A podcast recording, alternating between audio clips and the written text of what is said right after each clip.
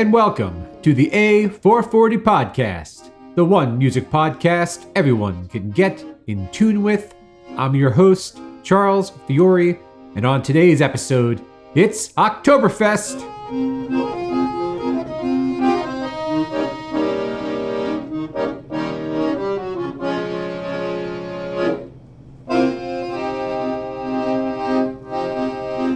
I recently approached Dr. Keith Sawyer, one of the leading scientific experts on creativity and the Morgan Distinguished Professor in Educational Innovations at the University of North Carolina in Chapel Hill. I approached him with one question in mind How, for the love of all things sacred, do you even begin to play an accordion? Dr. Sawyer, on top of his academic and publishing credits, has been a jazz pianist for over 40 years and spent several years playing piano with Chicago improv theater groups. He also runs the Accordion Place, an accordion repaired retail shop in Chapel Hill. I'm pretty sure, too, he'll be okay with me calling him Keith in this episode. Keith generously invited me to join the Triangle Accordion Party for one of their monthly meetings, which happened to be their PolkaFest Oktoberfest celebration at the House Bar and Restaurant in Durham.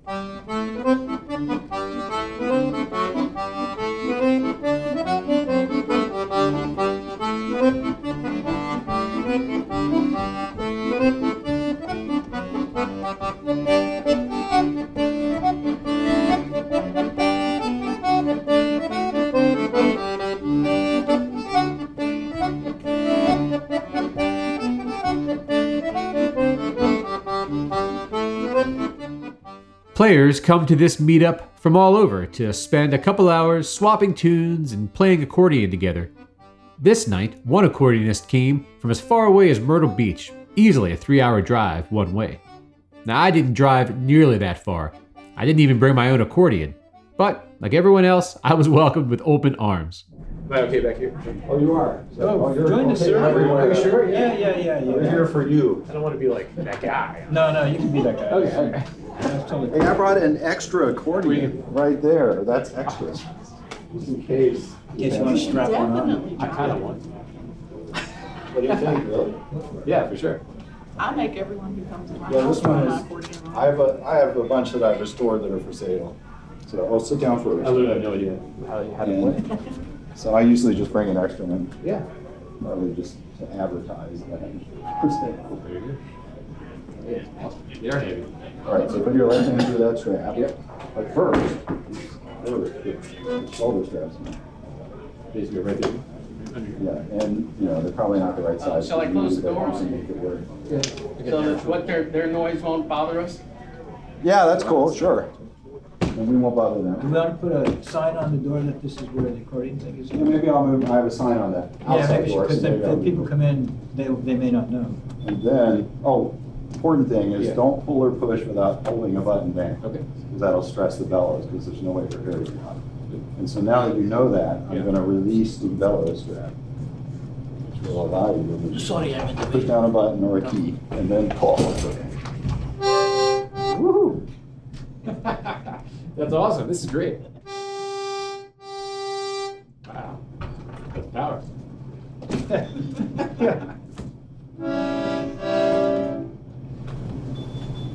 Train coming. Train coming, exactly. Okay, let me just say right off the top that I had never before held an accordion.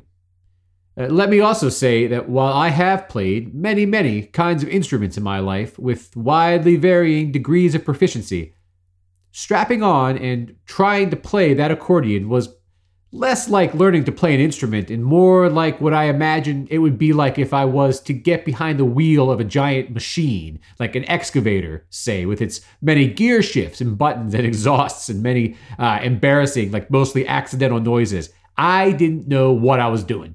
I was afraid to move. I was afraid to breathe. Like a, some instruments, like you, when you watch somebody play the piano, you can be like, okay, so they're pressing keys and like that's how it works. you know. But then with the accordion, I just like watch people play. I'm like, I don't even know what they're doing. I mean, so that's all I really want to find out. They don't know what they're doing. okay, is that, is that We're all, okay? Perfect. Oh, good. Secret. All right. Well, that's great, guys. I got my answer. So. there's, there's a recorder inside there that's playing back. You just sort of fake it. That's really smart. I should have known. Should have known. Well, So, what's it like playing an accordion? Imagine you're blindfolded and you have strapped to your chest with two thin shoulder straps a box, a heavy box, a 35 pound box about the size of a window air conditioning unit. You're going to try to play a keyboard. It's like a standard piano keyboard, about the size of a Casio keyboard, but the keys aren't going to be that responsive and you're not going to be able to see your hand. Your left hand is going to try to manipulate a series of buttons about the size of thumbtacks. You're going to try to manipulate these, again, blindfolded, in a repeating pattern.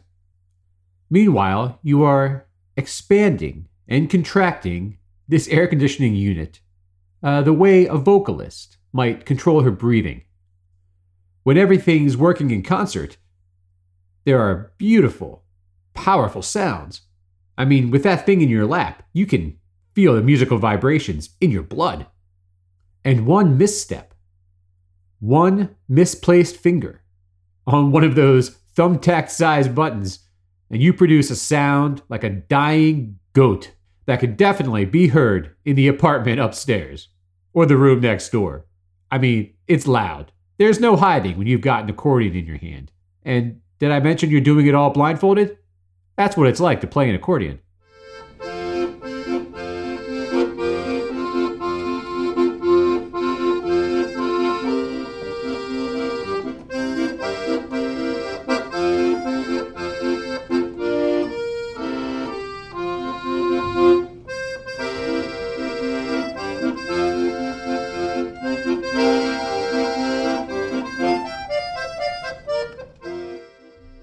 Accordions are known as squeeze boxes, colloquially, for a reason. The way an accordion produces sound is that you're expanding and contracting the bellows between the left hand buttons and the keyboard on your right hand. Expanding these bellows causes pallets to open, which allows air to flow across strips of brass or steel. These strips of brass or steel are called reeds, and they vibrate to produce sound inside the body, kind of like your vocal cords vibrate when you're singing. If, say, you forget to unlock your bellows before playing, the accordion is going to sound like you're not quite getting enough air. And it's similar to a singer not taking a deep enough breath before trying to hold a note. I'm sure someone else could explain it more eloquently than I can, but that's the gist of it. At PolkaFest, at the House Restaurant in Durham, participants all had their own reasons for being there. Keith Sawyer, of course, organizes the group. One woman is the co creator of the Portobellos. Another takes lessons from one of the veteran group members, who himself is a renowned musician and well known author of accordion lesson books. Another performs in a German restaurant on the beach, and some of us came just to listen. Like, why did you start playing accordion? I um, I was watching a movie and I was listening to the music in the background. I thought that is gorgeous, and I think that's an accordion, and I ought to be able to play half of an accordion. And I think I can learn the other half, and then I can play it. Beautiful music.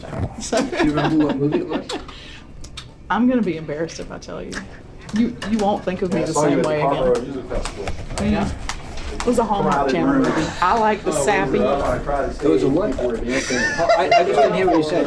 Hallmark movie. I like the sappy love stories, David. Okay.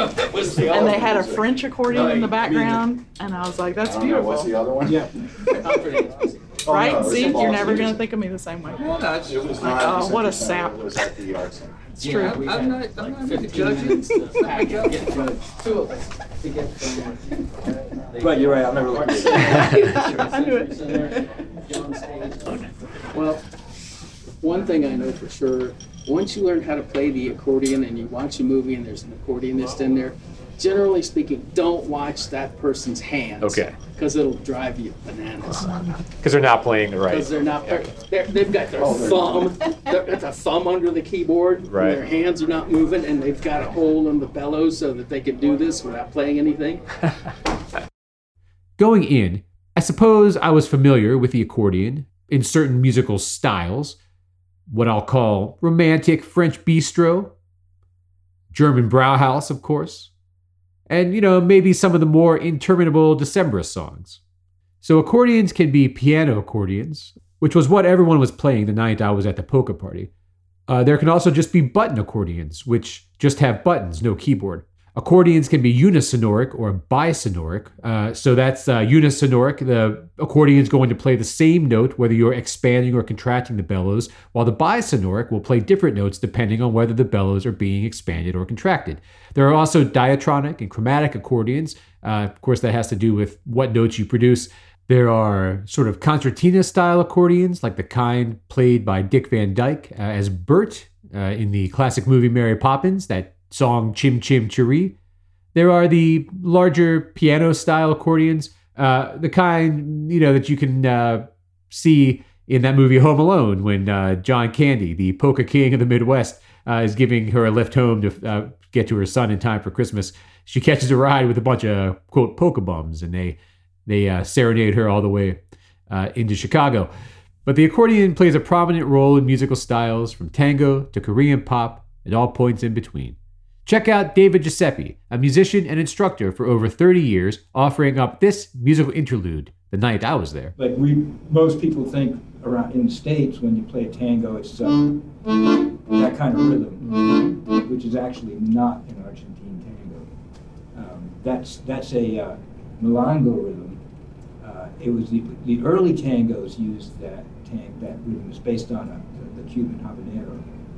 Uh, but by the 1920s, rhythms had the, the, tango kind of moved away from that rhythm, and there's actually a specific dance called the milonga that uses that rhythm.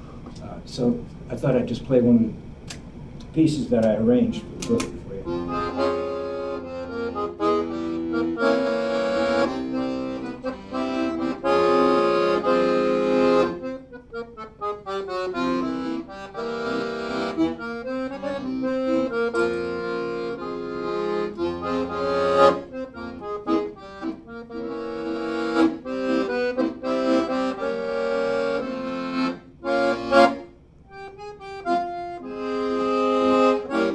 Accordions, like gourds, come in all variety of styles and shapes, offering different sounds, registers, and numbers of black keys. Ah, oh, those black keys. That was the most baffling part to me. Watching the players that night, I sensed the black keys were producing bass notes and that the players were moving their fingers in particular patterns, but whether those black buttons represented individual notes or chords or something else entirely, I, I just couldn't be sure. Here's how the black buttons were explained to me. There are five rows of black buttons on the left hand side of the accordion. The second row is the root note C, D, E, F, what have you. The first row then is the bass note or the third. So if it's C on the second row, the note on the first row will be E. The third row then is the major chord. So again, if the Second row button is C. The third row button would be a C major chord, C, E, G. The fourth row is the minor chord. So again, for C, it would be C, E flat, G. And the fifth row then is the diminished chord. And remember, you're playing all this with your eyes closed. So if you don't read music but want to vamp along, it's easy enough to do. Just figure out what key you're in and press the corresponding black chords the third or fourth row in rhythm. And it's probably more entertaining if you're going to do that than uh, if you also sing.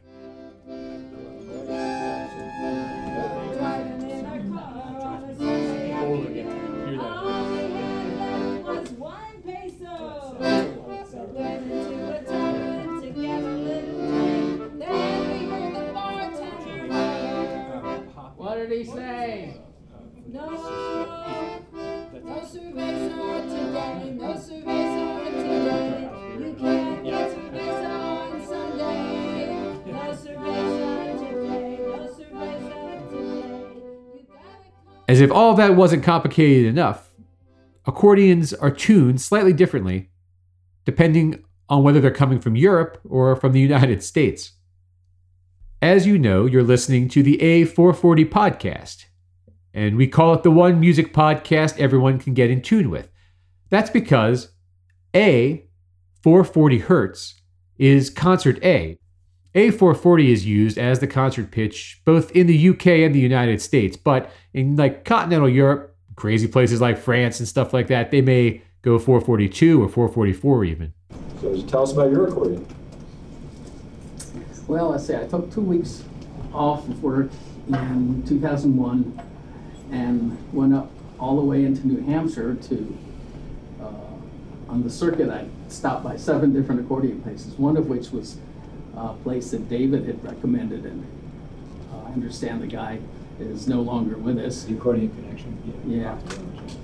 And uh, finally, the, the last place I went to, uh, Accordion Magic in New Jersey, which I couldn't go to on the way up because the guy was sick. I stopped and went through, I don't know, a dozen or maybe more accordions, and the last model I tried was not this specific one, but I ordered uh, this based on the last model I tried. Oh, you got it new. Yeah, I ordered it new. And I had ordered it, uh, A, the A equals 440, concert A. And the Italians who knew more than I did about what I wanted tuned it high. And uh, let's see, what's his name? Ted Earhart. Uh, when I tried to play at one of the waltz evenings, he heard immediately that it was high bass, uh, rather compared with the piano. He said, "Sorry, you can't play that with this piano." So uh, I took the thing apart, sent all the reed blocks to New Jersey to go to Italy for them to fix what they didn't do right the first time, to come back to New Jersey, come back to me, and put it back together. So now it's working. Right, right. So for you, Charles, since your podcast is called A440, it's very common for accordions to be tuned at 441 or 442. Or even 443, I've heard. or even 443. Like Ed Maris, the tuner, was telling me about in the 60s or 70s, there was something he calls the Great Tuning Wars, Mm. where the manufacturers were trying to outdo each other for who could Oh, go right. higher. And uh, I think uh, because it, it makes the sound punch out from the ensemble better. Well, also Why- why in would they do Europe, but in Europe, everything's tuned to A four forty-two. Right, but that's never been the explanation I've got. Huh. The explanation's always been To make it push, that pops out. yeah, Yeah, but, Yeah. but it could be that too. You say orchestras tune at 442? yeah. In Europe? Hmm. Wow. And uh, So these are Or London. European, they're made in Yeah, Europe. that's, that's what I've always assumed, that they typically would do a European tuning in the US. Right. I mean, if they know it's coming to America, they shouldn't, but. Right, most of the ones I have Especially are when it's- 440. I, I test them now, now that I've learned, but Yeah. most of them are 440. Shouldn't, they shouldn't be sending them to America when the Americans have said, this is what I want. Right, so yeah, when you buy one, you gotta say, I want 440. Yeah, and that was. Some people really do want 441, 442. I mean, yeah, I mean, even accordion players who play in bands that are 440, you know, they'll, they'll play 441, 442 because it punches through somehow. I don't know, Just sounds, it sounds brighter. sounds brighter. Yeah. Drives the people, people with perfect pitch crazy. Yeah, you can't have that.